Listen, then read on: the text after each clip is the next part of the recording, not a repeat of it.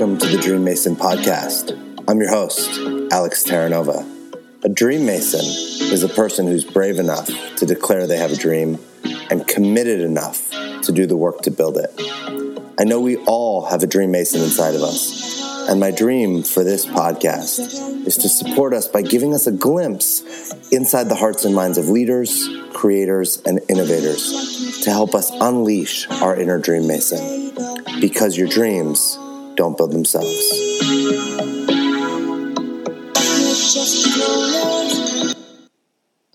What's up, and welcome back to the Dream Mason podcast. I'm your host, Alex Terranova. I am a Dream Mason, a performance and mindfulness coach. I work with leaders, creators, and innovators, those brave enough to build their dreams. If you're a high performer looking for an edge, with a desire to expand your leadership, generate more money, more time, and feel more fulfilled, working with me will support you in making that life a reality.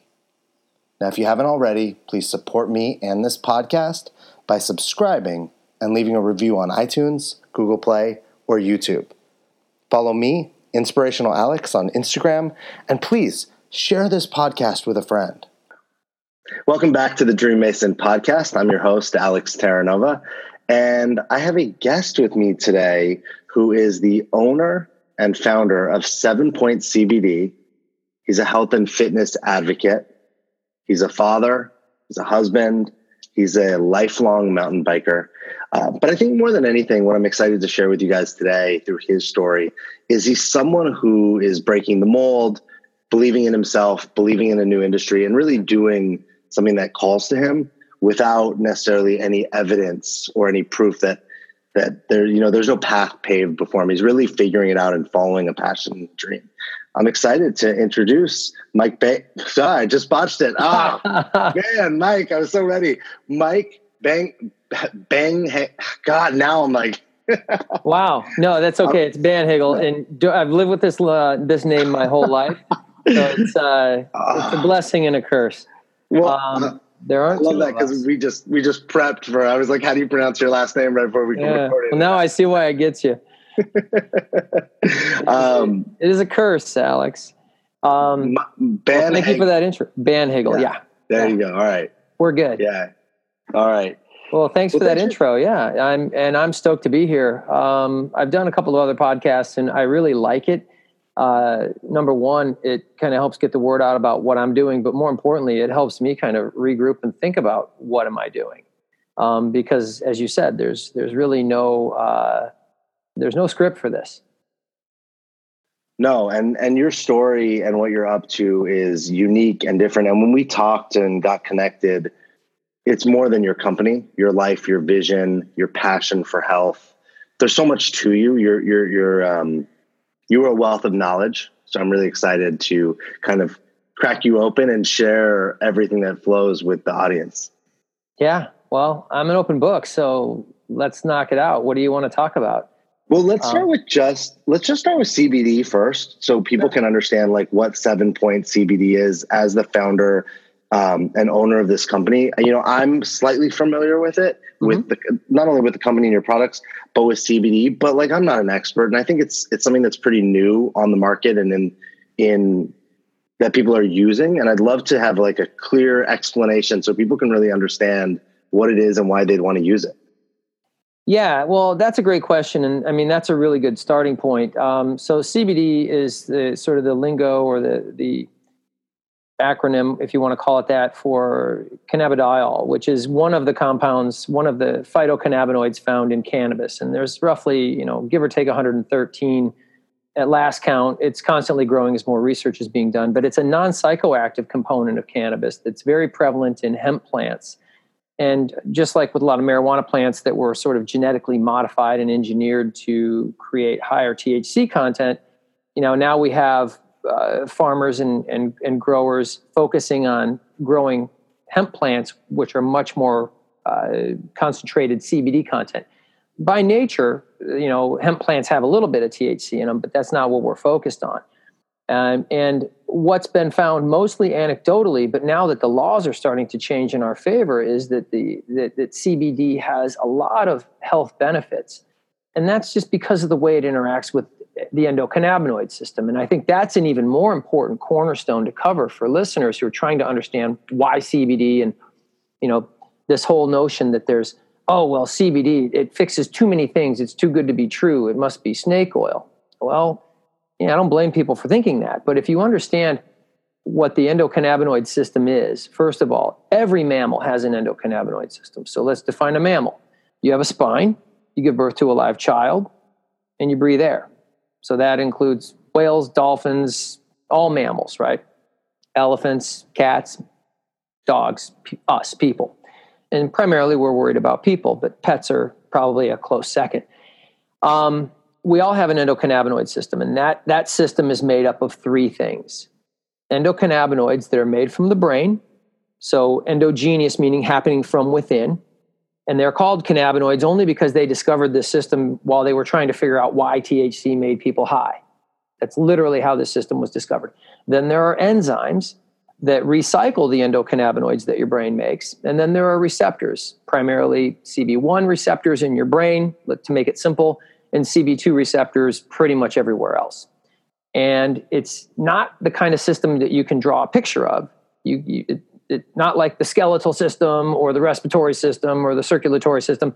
It's not really clear. It's more of this nebulous kind of a cloud like thing where it, it, happens in different hotspots of concentration. The brain is heavily concentrated with the endocannabinoid system.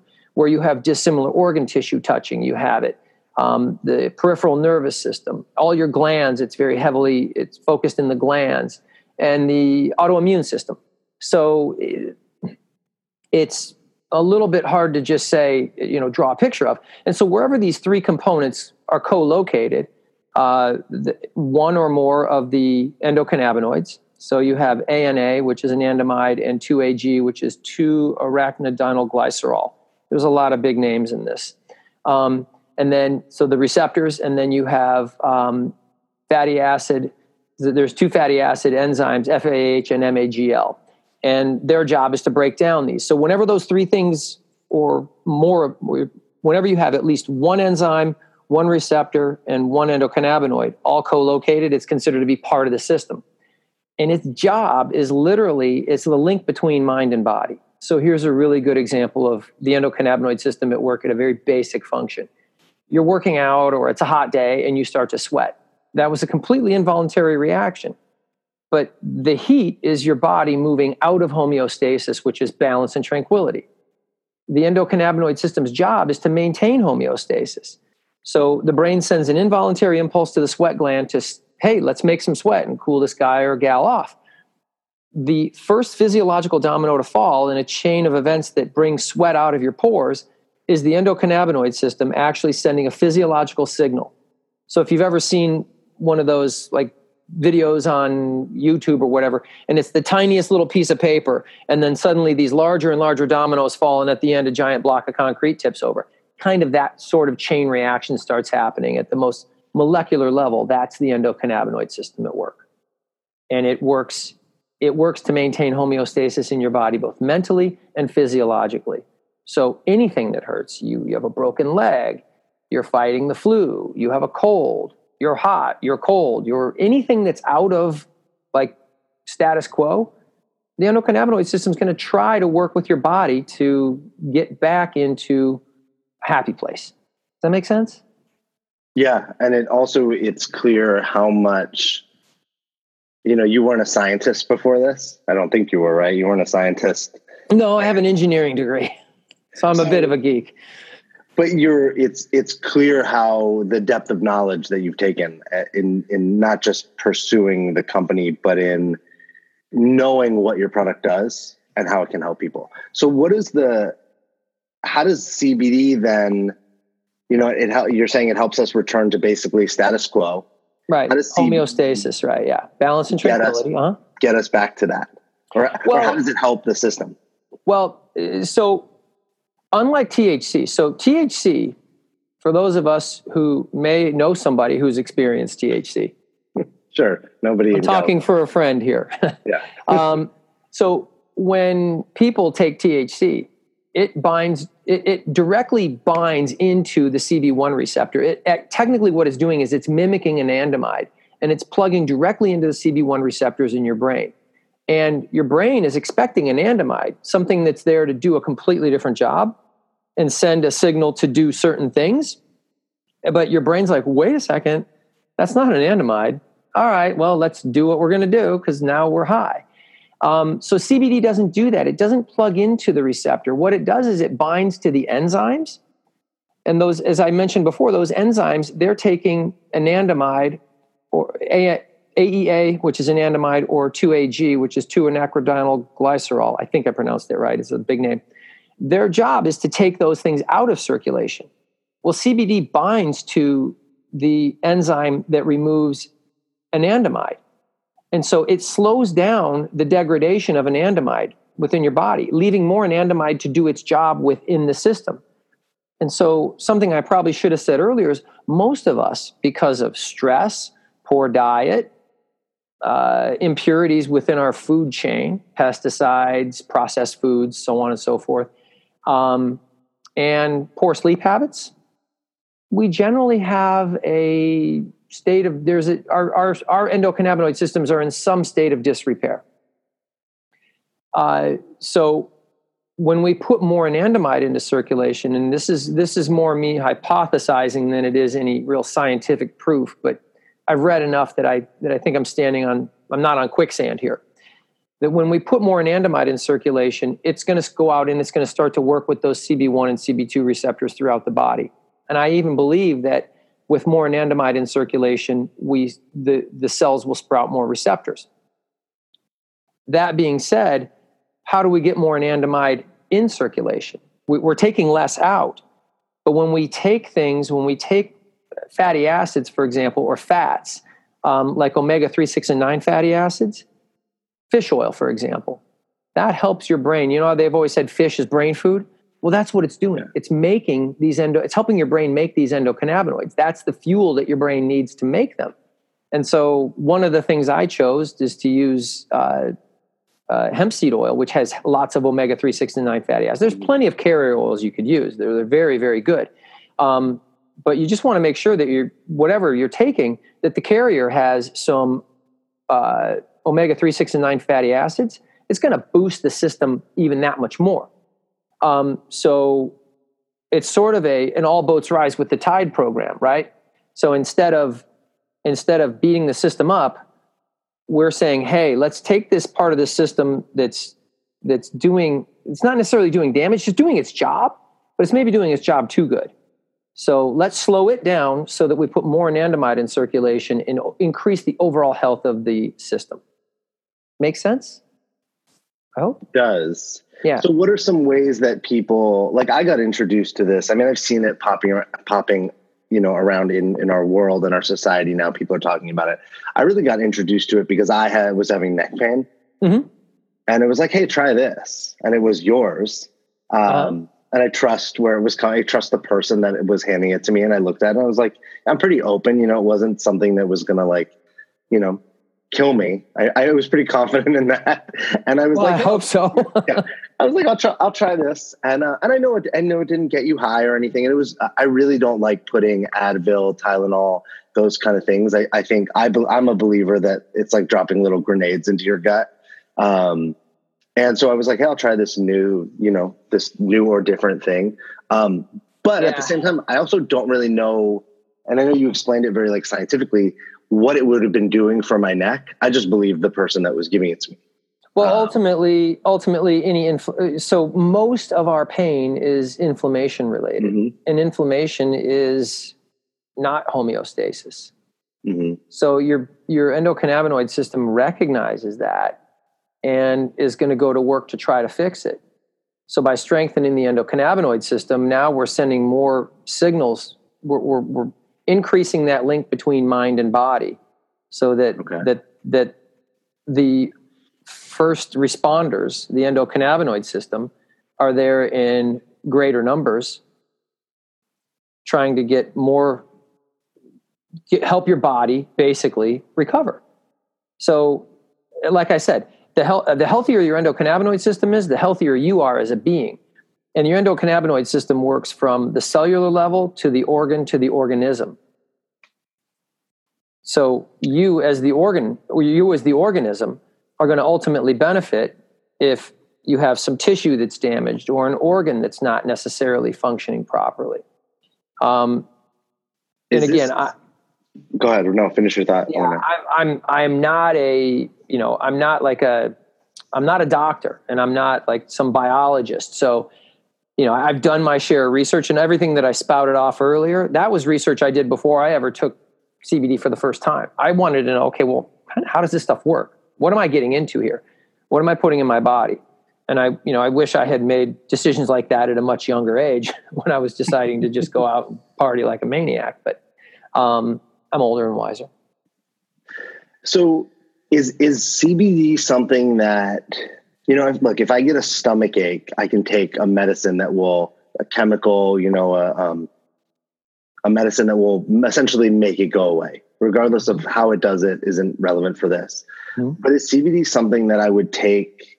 Hey, like I have a headache, I have a neck pain one time, or is it is this like a something I'd want to be putting in my body like nutritious food on a regular basis? Yeah, to me, it, to me, this is it's part of a daily regimen, right? It's uh, just like I I used to be really big on taking multivitamins. Uh, I'm not so big on that anymore, but it's definitely routine. I I believe that myself included, we are all in a state of disrepair to one degree or another, and primarily that's the endocannabinoid system. So if I can maintain a healthy endocannabinoid system, I'll probably maintain better health as in general. Um, I don't get sick as often as I used to, and I've been taking CBD now for close to three and a half years. I, generally speaking, I mean, I'm no, I'm not perfect. I'm no saint. Just ask my wife and kids. I mean, I lose my temper, but I don't think I lose it as severely or as frequently as I might have done in the past. I definitely sleep better. And one of the things that we'll hear about CBD, and I have to be really careful not to make any health claims because then the FDA is like, oh, you're a drug and you're not tested and all these things. So I have to be super careful what I say. But I can speak from my own experience, and I can definitely relay the the um, the kind of testimonials and feedback and reviews that we've gotten. Um, but I sleep better. I sleep great, and I know I'm sleeping better because I have crazy dreams, which means I'm spending way more time in REM sleep. And it's no secret that our bodies recover while we sleep. That is one of the reasons we sleep. So if we're getting better sleep, we will naturally be healthier because our bodies will recover from any of the damage we've done. Now, if we can cut, one of the things I've done this year is I've cut alcohol out completely. I've had two drinks this year, and they were both on the 2nd of January, and nothing since. So Super Sunday was a lot of club soda for me. um, and I just noticed that it's it's all of these things they combine to just generally give me a better better mojo on a day to day basis. But I credit the CBD with it a lot. I was taking somebody else's brand. I mean, it wasn't like I just woke up one day and decided I was going to make my own brand and started taking my own stuff. I used somebody else's that was high quality, and I started really getting into it. And I thought, you know, maybe there's something to be said for this stuff. So I did a lot of more research and I started doing some digging to figure out how I could start a brand and build a company. And one thing led to another, and here we are. Well, let's actually talk about that because I think that for for a lot of the people that listen to this podcast, it's really about you know there's things that they want, there's goals that they want to achieve, and for so mm-hmm. many of us, you know, you and me included, and there's been times in our life where we're like, oh, I want to do something, and then we just don't do it, or we find all the reasons that you know get in the way. But in Sure. this case, you what were you doing before you before you started this company? Well, I've done quite a few things, but prior to this was uh, selling title insurance. Okay, So not not a not the you know when you go to a kindergarten class, they're not raising their hand. you know, one day I'm going to sell some title insurance. Yeah, yeah, you weren't the most exciting dad to bring to uh, to school that day. Um, yeah, and now you're probably a little controversial to bring to school um, for people well, that don't less, understand, right? less stigma every day. I will say Sure. that. Yeah. So, what's also is you were selling something that wasn't yours. Um, now you're actually starting a company, company, building a brand, you're you're following your vision and something you really believe in. So how did you make that transition? Well, like you mentioned, I've had other ideas in the past that I didn't act on. And I think we've all had the conversation over a beer at a bar or at dinner with family of, well, I thought of that thing three years ago. Yeah, well, what did you do with that idea? You know, having a thought is nothing, right? Um, sort of like I've heard the quote, a goal without a plan is a wish. So I basically, I've, I've been around long enough that I had this idea and I did enough research that I thought, okay, yeah, there's there's a little bit of risk involved with this, but it's a business. This is, this is a this is an industry that's projected to have phenomenal growth, um, and I felt that I was getting in at an early enough point. But the biggest thing was is I just didn't wait around to ask anybody for permission. There's no one to ask for permission. You have to make a decision that you're going to go ahead and do this thing, whether it works or not. And I didn't want to go to my grave and think, well, gee, what if I had done that CBD business? You know, I, I could have I could have changed the course of my life. I could have made a better life for my family and my kids and helped a lot of people. Um, and I think that that's something that people need to have in their game plan too. Is if you're starting something selfishly only because of the money, you need to really, really think about what you're doing you need to have an altruistic motive as well. If without an altruistic motive, if you're not trying to help people in some way, it's very empty. And so one of the things I get the biggest charge out of is now when I get feedback from my customers that, you know, I had this, I have, I've been a migraine sufferer for X years and your, you know, your CBD is the only thing that's ever helped me, or you help me sleep, or you do these things. So that altruistic motive is super important to me. I, I want to know that I'm helping people but let's, I'm not, you know, I'd be lying if I said there wasn't some selfish motivation. It's a business for me. I want to feed my family and I want to do fun things. Um, and I think it really just amounted to kind of having the courage to look at it in terms of not worrying about what would happen if I failed versus focusing on how awesome it would be if it was successful. That was, and there's an analogy and there's there's um, there's a story about everybody knows who Jerry Jones, the owner of the Cowboys, is, right? Mm-hmm. Well, even when he was very young, he wanted to buy an NFL team. I watched this documentary on him, and he wanted to buy. He could have borrowed money from the Teamsters and bought, I think, the San Diego Chargers. And his dad talked him out of it and said, "No way, don't borrow money from them. That's a bad idea." And so he went into the oil business, and he, he got to a point where he had amassed 180 million dollars. Now, if I had 180 million dollars, you'd probably never see me. Okay? I'm a different breed yeah. of cat, right? So, but Jerry Jones thinks very differently. And I remember they interviewed him and they talked about, okay, you spent, he, and he, it cost 180 million dollars for him to buy the Cowboys when he bought the Cowboys. And his quote was, and I, this is genius. I wanted to own the Dallas Cowboys more than I wanted to have my money. So the motivation and so even for me i i had to look at this and i had some savings and we had some plans with that money and my wife very graciously looked at this idea and kind of looked at the, the way i laid it out and kind of she i needed a green light from her i wasn't going to just do this as a secret um, but to me to a great extent now it wasn't a 180 million dollar gamble but still i wanted to start this business more than i wanted my money uh, or the security of having that money. Mm-hmm. And yeah, it's risky. I mean, look, I don't know what's going to happen tomorrow, but I'm super stoked with where it's ha- what's happened so far. And I feel like when I owning my own business and doing this, I am in control of my destiny. And that alone, when I wake up every day and I say, I've never worked this hard in my life. So you, want to motivate somebody. If you want to be motivated, take your own money and go start a business, guess what? You're going to start working 18 hours a day because there's no fallback. And the- to me, that's that's really the key of it.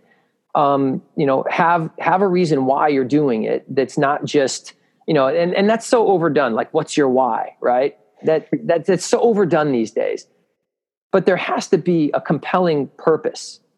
And for me, it's knowing that I'm going to help people.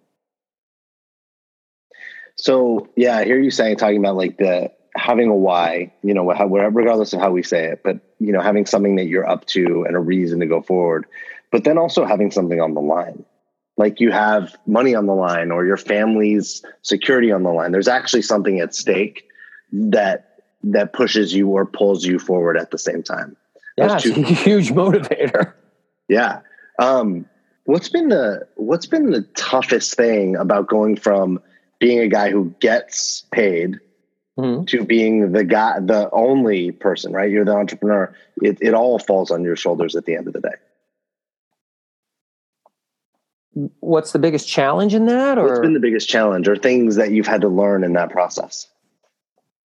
Um, I would say the ability to pivot and not and, and the, the ability to look at what you thought yesterday as being you could as a matter of fact this happened to me today I had put a whole bunch of numbers together and I was like so confident that I had nailed it. And then I looked at it again and I'm like, oh man, that's that's a mistake right there. And you have to be willing to own that mistake, not get upset about the mistake, and move forward and work around it or work through it or regroup and go a different direction. So to me, it's the ability to be very honest with yourself, look at yourself in the mirror and and know that if you do something that's not necessarily 100% right, those mistakes are going to happen. Don't beat yourself up about it. Figure it out, make a correction, and keep going. You have to keep going. Because if you stop, you have quit. And if you quit on yourself, well, then what's the point of getting out of bed tomorrow? Okay, then uh, go back and get a job for the man and that's you know okay but i don't think that's what your listeners want to hear no but it's honest and i think you know it's a recurring theme especially recently since the beginning of the year i think almost every guest has talked about keep going which it's my it's kind of my mantra that mm-hmm. if you don't actually stop you can't fail there's always exactly. possibility if you continue to move forward but it's really cool to see that i'm not telling anybody to bring this as a as a topic, like to say keep going. But it seems like it's something that is um, that is uh, similar between lots of successful or people that are building something that are actually on the course, people that aren't stopping at the how. And you and I talked about this, and I thought this was the, one of the most interesting things about our conversation before. Um, is you talked about intention versus mechanism. Oh yeah, and you know i've never thought about it or shared or, or shared it the way in which you said it mm-hmm. um, but i think that this ties in right? Because we're at a place now where it's like hey you want something go get it. Jerry jones wanted the cowboys. You wanted to start a company. You wanted to do something different. And i think that we all want something whether sure. we're present to it or we're afraid to actually admit it or go get it is another thing. Mm-hmm. but as you said before hey ideas aren't worth anything. So you want something got to go get it. Will you, will you talk a little bit about intention versus mechanism? Yeah, yeah. And so this this goes back to some personal development work I did. My gosh, it's probably 22, 23 years, a long time ago. Um, I had gone through a really rough patch and I was talking to a buddy and he asked me, I forget what he asked me, but he's like, bro, that's, that's really kind of a downer type response. What's going on with you? Let's get together. And so he convinced me to go do this the this series of seminars that are personal development. It's like you, you, pretty much you have to commit to a weekend. It's like a landmark type thing. And I was kind of skeptical, but I, in the end, it's one of the greatest things I've ever done because it, really taught me to be honest when I look in a mirror. It's like there's there's no bullshitting. You can only you you, you lie to yourself. You know you're lying. Um, and so they they played this not not necessarily a game but they asked this question and they said okay if you have a think of a goal in your life that you want right? So we all kind of close our eyes and think of this goal. And then they asked the question okay what percentage of getting that goal is your intention to get it your desire your drive? And then what percentage of, of your likelihood of attaining that goal are the mechanisms whether it's money relationships equipment capital whatever and so, you know, everybody in the room has this different mix of percentages. Is it 60 40? Is it 50 50? Is it 80 20? And the instructor just kind of said, keep thinking, keep thinking, keep, you know, dig a little deeper, dig a little deeper. And at some point, you have this aha moment that it is 0% mechanism and it is 100% intention. And very much, I use the term burn the ships a lot. So for people who have read, I think it's Think and Grow Rich, the, the analogy, the burn the ships analogy is in there. I'll circle back to it in a minute. But if you really honestly think about a goal that you want, and whatever that goal might be, if you want it bad enough, you'll find the money, you'll find the relationships, you'll you'll make things happen. And so it's never about the money. The money will be there if you need it. You could I could have I could have started the business with less money or potentially no money. I could have gone to friends and family and borrowed a little bit of money. You can find money. You can find all of these things if you want it bad enough. And that's the issue. Do you want it bad enough to do it no matter what the circumstances are that surround you? Because all circumstances are going to do is give you a reason to make an excuse to tell yourself you can't do it. And then you can buy that excuse and again, go back to work for the man. It's that simple. I love the first off, it's so great that this comes from like 20 years ago. That how I don't know how long, right? It's been like probably longer. that probably. seed got planted yeah. you know, in you. And and now it's actually it's almost like it bloomed in a way. And you might have been able to talk about this, but the action of creating your own company, the action of creating seven points is the actual manifestation of this knowledge that you took on. Yeah, and I mean it, it's funny. Like, yeah, that that that seed was planted so long ago, and it took. You know, I've, I've had other ideas, but I never have I owned that intention mechanism mindset the way I have with this thing. It, it so maybe it took 20 years to germinate in my thick skull. I don't know. I, you know, I, I, I like it the intention and mechanism because a lot of people talk about it. I talk about it with my clients as um, as how we we think how is the thing that stops us right? Like how you said it how will i get the money? How will i get the permits? Where will how will i and it's funny because you could just google almost and you can google almost anything and get yeah. the answer. Mm-hmm. and if you can't google it there's likely another place you can get the information.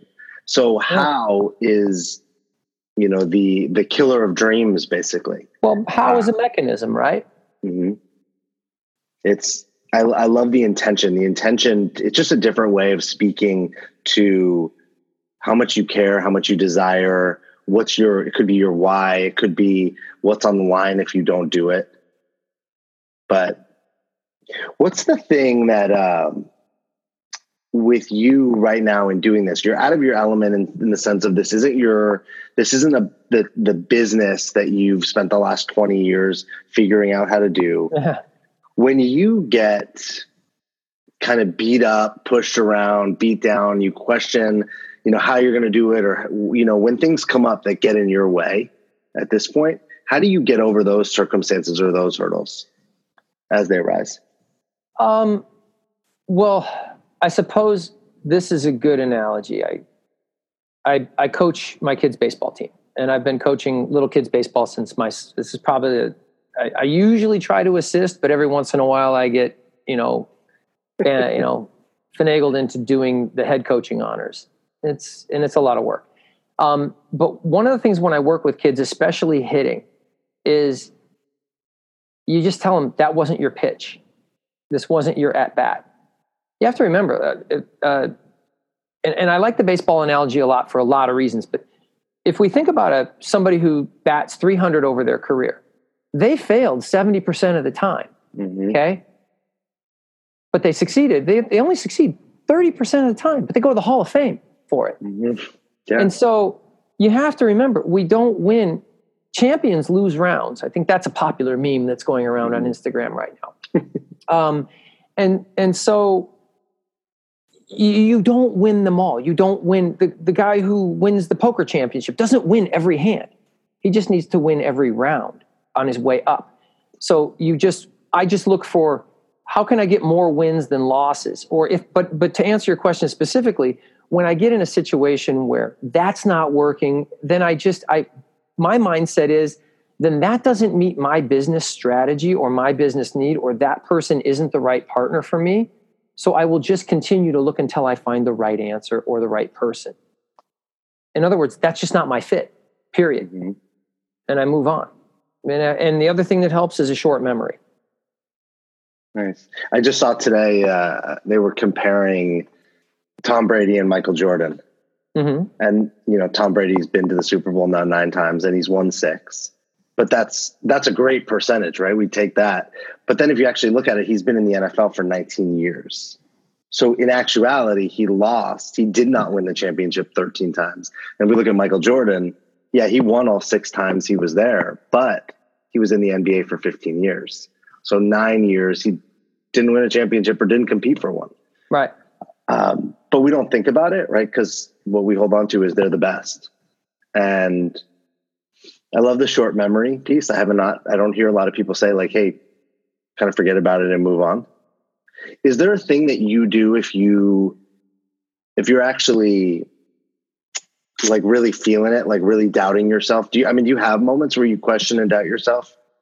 They're pretty rare. Um, you know, but I'd be lying if I said, yeah, that's that's human, right? We're, as a human, that's just part of our condition. We are going to have doubts. That's just an emotion that we all face. Um, I I think I, I think one of the blessings is a blessing and a curse is I'm so busy that I don't have time to dwell on it. Uh, and and I just if I'm doubting this thing over here, it's not. And I've never been. At, I'm very fortunate. I've never been in a place where I'm doubting the the scope of the business as a whole. It's usually like a component. It's this one little thing that, so it's parts and pieces that'll nip at me a little bit. But I just remind myself that that's not the that's not the the entire landscape. So yeah, there might be some weeds in that part of the yard, but the rest of the yard looks awesome and I just mowed it and there's a hammock over there and it's a beautiful day. So let's not focus on on the one part, you know, the the one little that's like saying my glass is 90% full and I'm going to dwell on the 10% that isn't there. Um, and I think again, it's just if your if your drive and determination are there, they will overcome the doubt. I guess I hear you saying like choosing where you put your focus, right? Hey, there's weeds over there. That looks great over there, but I'm going to choose to focus on that, whereas somebody else might choose to focus on the weeds, even though the yeah. other thing exists. Yeah, and that's and there's nothing wrong with that as long as that doesn't become so encompassing. You know, that's I think what we would call like just this oversensitivity to a one little problem, like the storm in a teacup mentality. And I'm not saying that I don't think about the little patch of weeds over there, but sometimes if you go over and you continue to nurture what's working, it will overpower the thing that isn't working. And that thing will somehow, sometimes not addressing the little problems, they'll fix themselves or they'll just go away. Or if they continue to nag, sometimes it's just a matter of giving yourself enough free space to let your subconscious chew on it. And then you'll be like, aha, why don't I just call so and so? They know how to solve that problem better than I do. I think a lot of the the little things become the distraction too to have us avoid the things that we need to be doing or we could be doing yeah. or the next big mountain that we climb. We're so right. focused on those weeds that we don't build the jungle gym next to the hammock. Yeah. You know? well, that's um, the old that's the old adage fear of prosperity. We right. say more about that? I don't know that. Well, I mean, I, have heard this analogy or this this saying a lot that we all have a fear of prosperity. There's Okay. Yeah. We are all, as our upbringing, we're all wired to kind of be happy at a certain place. Mm-hmm. You know, you're used to making X amount of money. So you get to a point where you're going to move up, but we sort of self sabotage so that we can stay where we are because our mind loves to be right. And so maybe we tell ourselves we don't deserve to be at the next level or two levels up. And we will find a way to self-sabotage and focusing on the focusing on the 10% or the 5% that's really not going well versus nurturing the 90 to 95% that are is a way of self-sabotaging and shrinking shrinking that pie to the point where you know what? The subconscious got to be right. I do make x amount of dollars not five times what i normally make. And it's that's a hard thing even that's a hard thing for me. It's a hard thing for most people to get over because we're all to a certain extent pigeonholed unless we're born into some family that's like uber wealthy. Um the, you know you, you hear you hear as you know yes we're we the success stories are put in front of us the Gary Vee's of the world right but for every Gary Vee there's 20,000 people that tried and didn't make it well what held them back it was that getting to that next level up or moving you know going from making $70,000 a year to $700,000 a year was not something that they were used to. It wasn't their comfort zone. So subconsciously, they found a way to self sabotage. Yeah. I've never heard, I didn't know the, the fear of prosperity. I've never heard it put like that. It's, uh, I think of it a lot as in we're not, we're not okay with the consequences of success. Yeah. You know, we think, hey, I want to write this book or build this company and we're and subconsciously there's that fear of wait when we do that thing then we're going to get criticized we're going to be have the spotlight on us mm-hmm. but we and i think that that's a way to get past it is actually address that fear is not just keep it hidden in the background like okay so what maybe i will but there's also some benefits like do i am i more worried about the criticism that i'm going to get or the attention versus the being able to live a better life and be more prosperous and take care of my kids whatever it is that that people want yeah. Well, and, and again, I think that you could say that some of that fear is rooted in fear of prosperity. Mm-hmm. Because what are what are we leaving behind? If we want a new life, it's going to cost us our old one. And yeah, there are going to be there are going to be different criticisms and judgments and, and different problems to solve at a higher level. And I think I think sometimes that's what holds people back too, or that's what holds people back, is that they don't have a skill set to deal with the different set of problems that are going to come with success. Because it, it brings a whole new set of problems. I mean i deal with stuff on a daily basis that i have never dealt with before but it's the most exciting part of what i do because i learn something every day. And and that's I, I, guess that's another piece of advice is you know be willing to learn be willing i look at everybody as being enlightened you know to the guy i'm standing next to at the grocery store to you or you know the people that are kind of my close circle of advisors as i move forward through this process and the people that have been in the industry longer that i count on for advice and information. Everyone is not everybody knows something that i don't. So to that degree they're enlightened. The whole this whole conversation everywhere we're going it all comes back to mindset like yeah. in some way shape or form right this is not you're not a specialist at, at this point you are you're you're you you are gaining mastery over what cbd is and you're building that but you weren't when you started you weren't an expert in entrepreneurship you weren't an expert you know, and many of the things that are going to come with building this business. Hell, I wasn't an expert at even the most fundamental financial modeling when it comes to a business like this. Um, and you start, and you started anyway. And, yeah. And but the mindset piece, I'm just so present to how powerful it is because it's the thing that has you be. It's the thing that enables you to keep going that if your mindset was on something else or focused on something else or you know you didn't you took the time even let's just say 20 years ago to go to a seminar that maybe that moment that choice actually sent you on a path that brought you here right we, we don't know what yeah the butterfly effect right yeah. but if we think about it how many people have been invited to events or seminars or talks or things and we turn them down but and some hey we're not going to do every single thing but sure. we never know and i think one of the things I'm present to as we have this conversation is your mindset plays a huge part in your success and the development of this company. And likely the way you're raising your kids. I bet you're a great baseball coach, regardless of how much you know about baseball, because of your attitude. Well, yeah, and I mean, just to touch on that, I mean, for me, the baseball coaching is far more about giving these kids. I'm not going to. I'm not. You know, first of all, we have not had one child in the history of our baseball league here, our little our our little fiefdom little league, Not yeah. one kid has ever come from our little league and made it into Major League Baseball. Okay. So, no pressure. that, yeah, that in and of itself, you know, tells me a lot.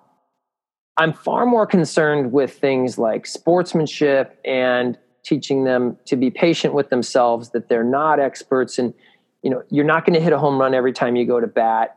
And like one of the things that literally over the holidays almost brought like tears to my eyes. A kid that I was helping, I, I was not the, the coach, I was the assistant coach.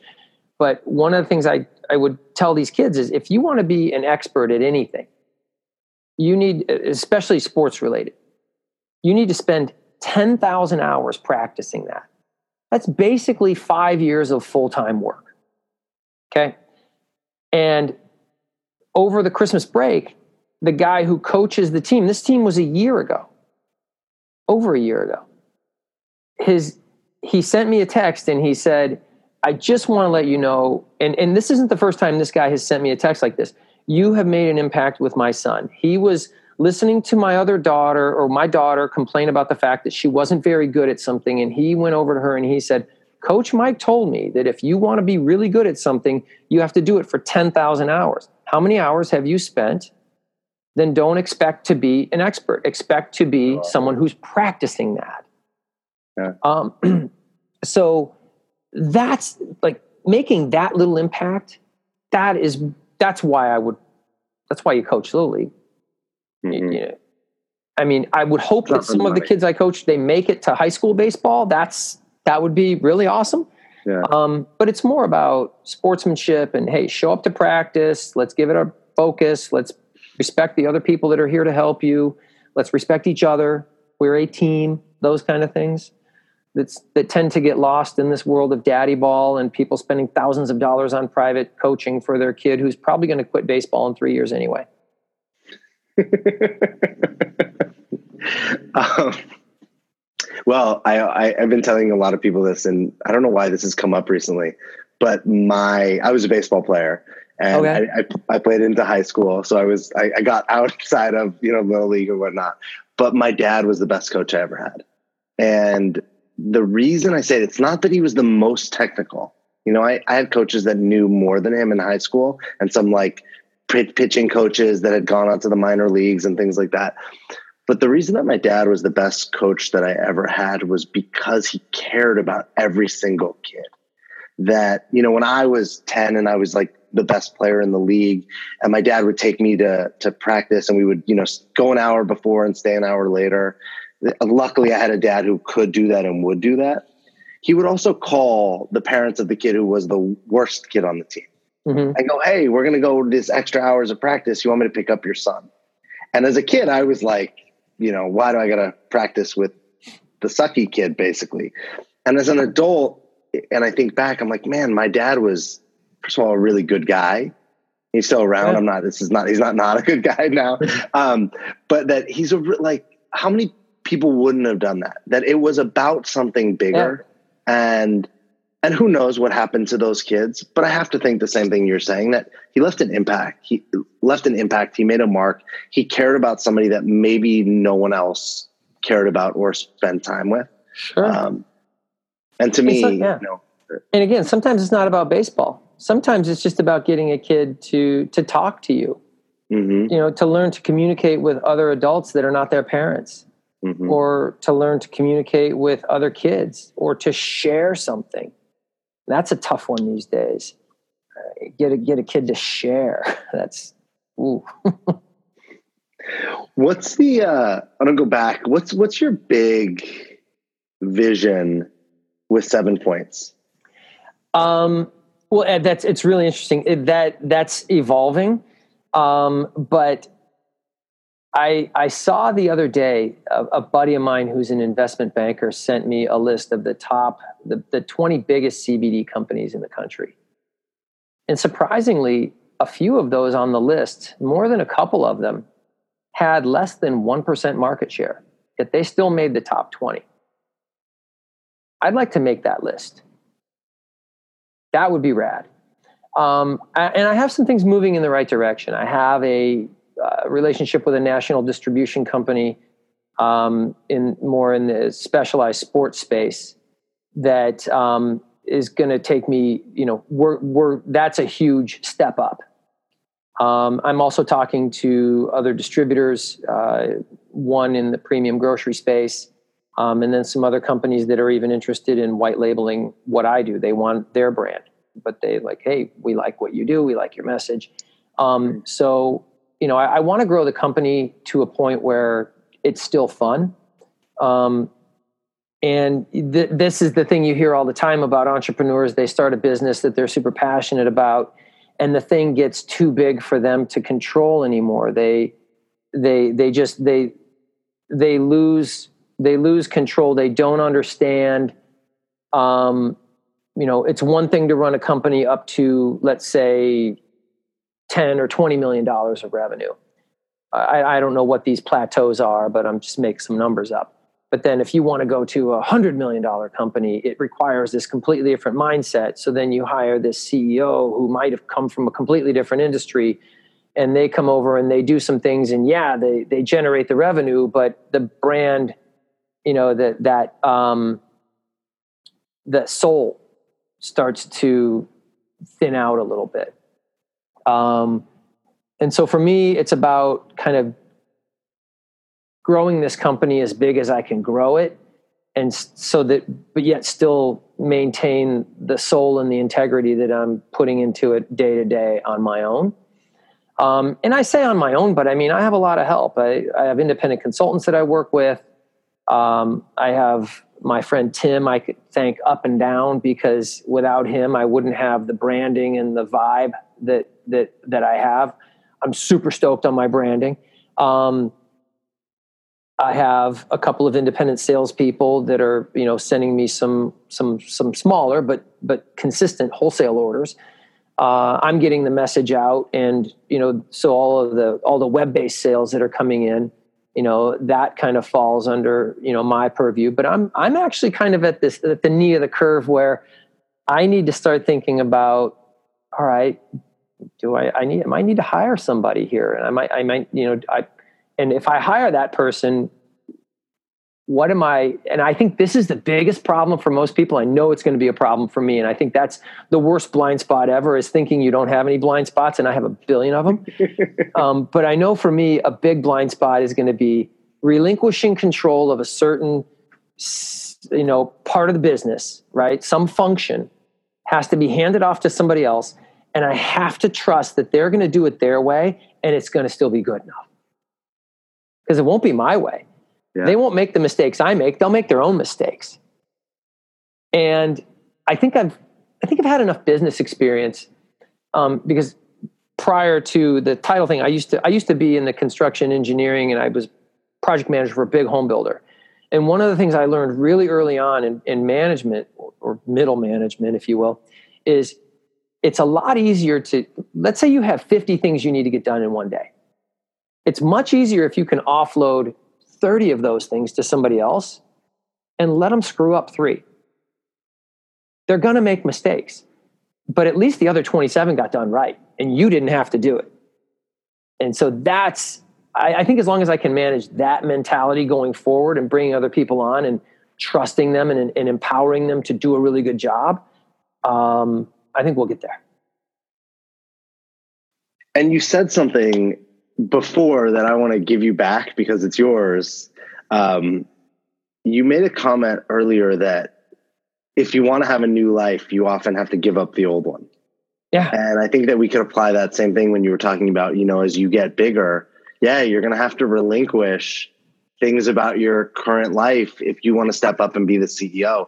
Yeah. I think there's a lot of, um, and I'm thank God that these problems exist because as a coach, who mostly works with entrepreneurs and and people that are developing brands and business, I wouldn't have a a career if uh, if people didn't have blind spots that I could support them to get out of their own way with.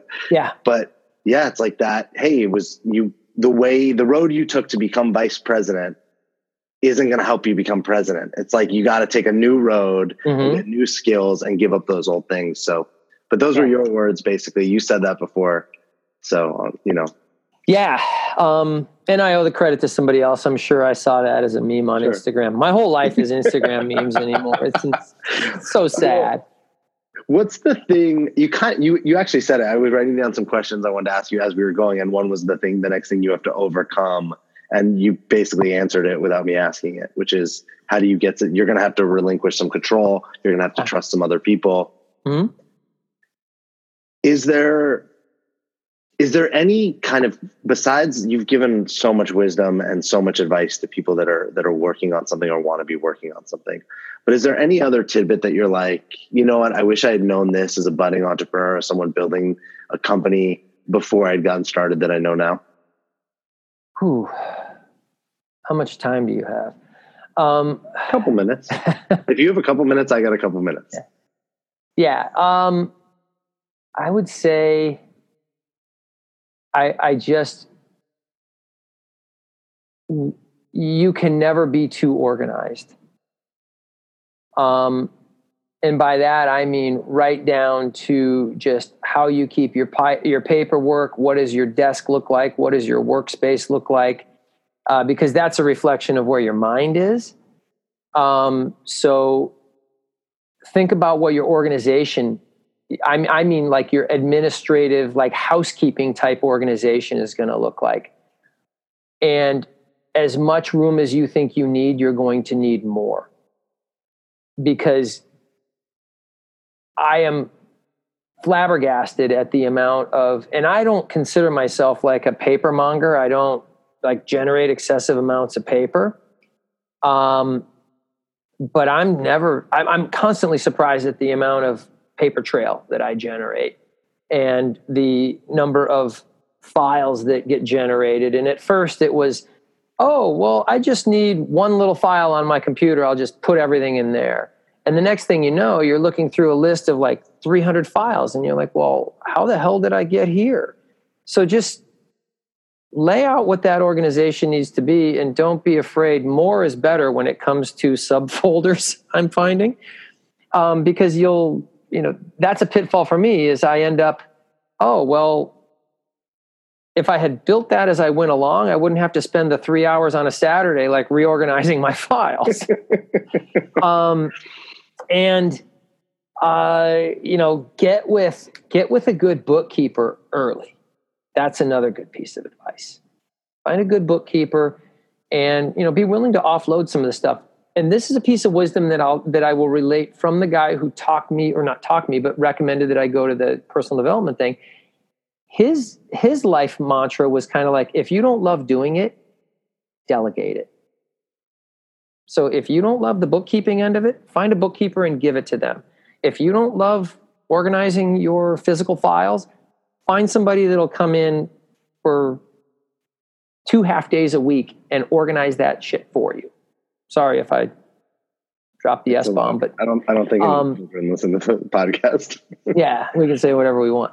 Uh, but in other words, you know, know what your strengths are and play to them, and bring other people in for your week. Like I know I'm not a good designer. I I come up with the worst possible ideas for my brand. sure So when I came up with the idea for this whole thing, and what's so funny is, and if you go to my website, and I don't I don't have any product I can hold up, and it's not what this is about, but if you go to my website, you'll see the logo for my company. And the company name is Seven Points. And people always ask, why'd you call it Seven Points? And I'm like, because I lack imagination and there's seven points on a cannabis leaf. Okay, that's pretty simple. Um, but I went to my I went to my friend Tim and I said, Tim, you have complete artistic control. You can make this thing look ever you want. I don't care what colors we use. I don't. But the only thing I ask is that our logo is not some reference to a cannabis leaf. And what did I get? I got a geometric cannabis leaf here. Pull it up on my phone, you can see it. And, and the thing is, I love it more than anything in the world. But if it had been up to me, I would have gone a completely different direction. I would have had a horrible logo. Mhm. So trust other people and trust them to do like some really kick-ass stuff. Um, and then Like, don't be af- so don't be afraid to admit you're wrong. So other people can see it that are listening and not watching what you're about to put on the on the screen Uh-huh. uh, what's your website It's the word seven, S E V E N, points, plural, CBD.com. So seven points, CBD.com. Um, and since you're obsessed with Instagram, as you shared earlier, is there an Instagram account that people should be following? Yes, absolutely. That is also, uh, it's just called Seven Points and it has our logo. How come I can't find my logo files? Here we go. Come on. Uh, yeah, well, here. Oh, can you see that? I can see it. Yeah. Yeah, it looks like that. Yeah. Anyway, um, and I don't know. I've lost, completely lost track of no my worries. train of thought here. Where were we? No worries. Um, no, we were we we the, the thought was actually finished. Um, okay. I want to. Uh, I just want to thank you for doing this. You know, you um, besides explaining what CBD is, talking about the, the, the I want to say the scientific piece, the why we would want to take it, how it helps us. Um, actually, like you know, listening to this, I could actually talk about it. I could actually be informed about something that, yeah, to this point, I really had no idea what it was. Um, and not in a way of like hey you guys should be doing this and you're you know waving a finger at us that we're wrong that we're not or but it was just very informational. So thanks for sharing what you've learned. Thanks for bringing a ton of wisdom and brilliance and um, there's like a uh, there's a kindness and a patience and a almost a um, a guide. There's this guide piece of you that's like hey this is this is how we can do things whatever it is that you want to do, yeah. this is the path to achieving it.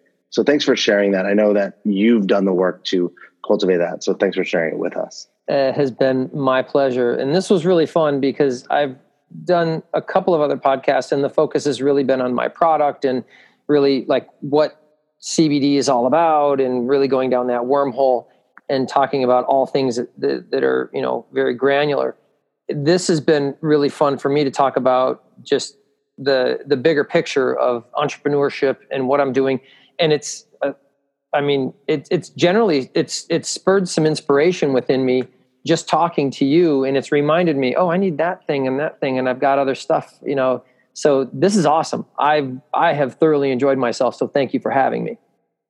You're welcome. Thanks for telling me that. I love to when I love when people create value for themselves. I think it's something that we don't, I learned this from my mentors, but we don't appreciate this or, or give enough credit to it that like, I didn't do that for you. Like you cultivated that and generated some value for yourself on this while you were sharing and giving us the opportunity to generate value for ourselves. So it's, it's, uh, it's very cyclical. Appreciate you sharing. Yeah. Awesome. Uh, we got your, we got the ways. Is there anything besides Instagram that people should be following? Uh, yeah, we're on Facebook as Seven Points. Okay. Um, I, I will definitely admit I spend way more time kind of curating the Instagram thing just because it's a little simpler and more organic to me. Uh, but I, I get the finger waved at me talk about waving a finger that you've got to do more with the Facebook. That's a huge audience, and you're you're not you're not responding to them enough. And I'm like, okay, okay, but I just like Instagram because it's, it's I think it's easier. I don't know. No, um, I, I'm I'm with you. I'm mark totally. that down as another one of my blind spots. Yeah.